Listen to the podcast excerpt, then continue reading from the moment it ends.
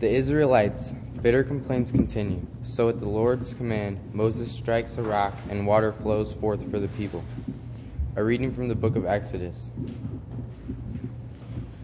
From the wilderness of Sin, the whole congregation of the Israelites journeyed by stages as the Lord commanded. They camped at Rephidim, but there was no water for the people to drink. The people quarreled with Moses and said, Give us water to drink. Moses said to them, Why do you quarrel with me? Why do you test the Lord?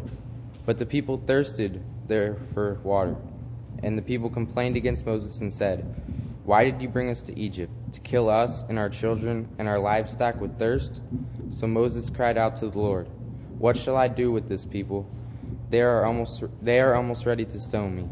The Lord said to Moses, Go on ahead of the people and take some of the elders of Israel with you. Take in your hand the staff with which you struck the Nile and go. I will be standing there in front of you on the rock at Horeb. Strike the rock, and water will come out of it, so that people may drink. Moses did so, in the sight of the elders of Israel. He called the place Massah and Meribah, because the Israelites quarreled and tested the Lord, saying, Is the Lord among us or not? The word of the Lord. The psalm appointed for this morning is Psalm 78. It is on page four of your service leaflet. Please stand as you are able and sing.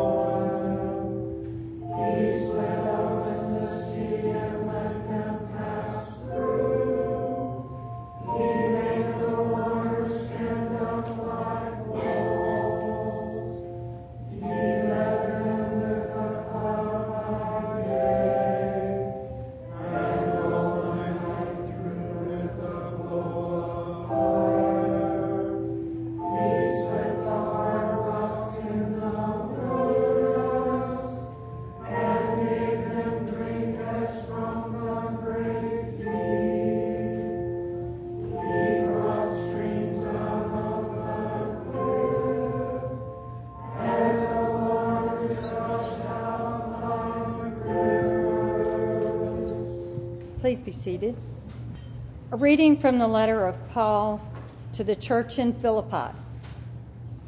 If there is any encouragement in Christ, any consolation from love, any sharing in the Spirit, any con- compassion and sympathy, make my joy complete.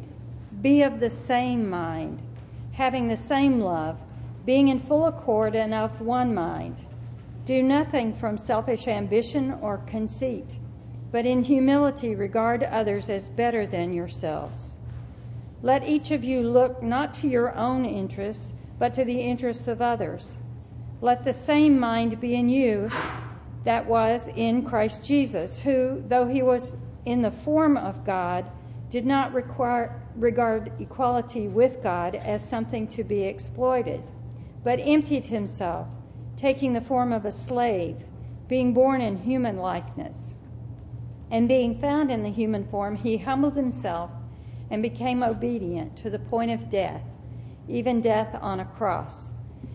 Therefore, God has also highly exalted him and gave him the name that is above every name, so that in the name of Jesus every knee should bend, in heaven and on earth and under the earth, and every tongue should confess that Jesus Christ is Lord, to the glory of the God the Father.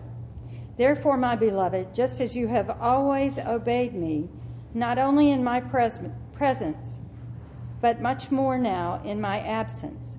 Work out your own salvation with fear and trembling, for it is God who is at work in you, enabling you both to will and to work for his good pleasure. Hear what the Spirit is saying to the churches. The Holy Gospel of our Savior Jesus Christ according to Matthew. Glory to you, Lord Christ. When Jesus entered the temple, the chief priests and the elders of the people came to him as he was teaching and said, By what authority are you doing these things, and who gave you this authority? Jesus said to them, I will also ask you one question. If you tell me the answer, then I will also tell you by what authority I do these things. Did the baptism of John come from heaven, or was it of human origin? And they argued with one another, If we say from heaven, he will say to us, Why then did you not believe him? But if we say of human origin, we are afraid of the crowd, for all regard John as a prophet. So they answered Jesus, We do not know. And he said to them, Neither will I tell you by what authority I am doing these things. What do you think? A man had two sons. He went to the first and said, Son, go and work in the vineyard today. He answered, I will not. But later he changed his mind and went. The father went to the second and said the same. And he answered, I go, sir, but he did not go. Which of the two did the will of his father? They said, The first. Jesus said to them, Truly I tell you, the tax collectors and the prostitutes are going into the kingdom of God ahead of you. For John came to you in the way of righteousness, and you did not believe him. But the tax collectors and the prostitutes believed him. And even after you saw it, you did not change your minds and believe him. The Gospel of the Lord. Praise to you, Lord Christ. Be seated, please. The economy has been much in the news this last week. Um, I'm sure you've all been noticing um, the dealings that we're trying to get done. Um, we're trying to approve a $700 billion bailout plan for the credit industry. Um, if we don't, so they say, um, credit will be harder and harder to get and things will go from bad to worse. Um, I've been following this in the paper, and one of the things I noticed was uh, somebody had done an analysis of what these executives are getting paid um, in some of these companies. They're getting paid about 275 times what the average salaried worker is getting paid in the same company. Now, if the average salaried worker is earning $50,000 a year, that means the executive is earning $14 million a year um, to load up the balance sheet with bad debt. It has, of course, its connection to Main Street. It's not all just Wall Street. There are plenty of homeowners um, who were enticed into a deal that was too good to be true, and it was too good to be true, um, allowed to borrow 100% of, of the price of their house, um, who are now discovering that that mortgage rate has increased. Um, they are not able to make the payments, and the house is not worth as much as they owe, and so they are stuck. Um, food pantries are seeing a big increase in clients, first time clients, people who are working people um, who cannot afford the mortgage payment and therefore are turning to pantries to try and make what money they are earning go further.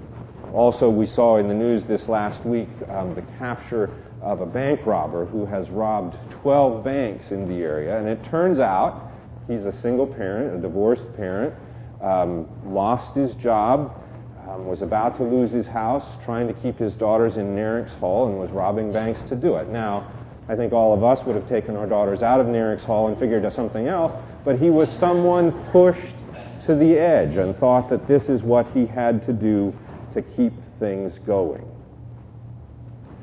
Jesus enters the temple court and starts teaching, and the elders say to him, By what authority are you doing these things?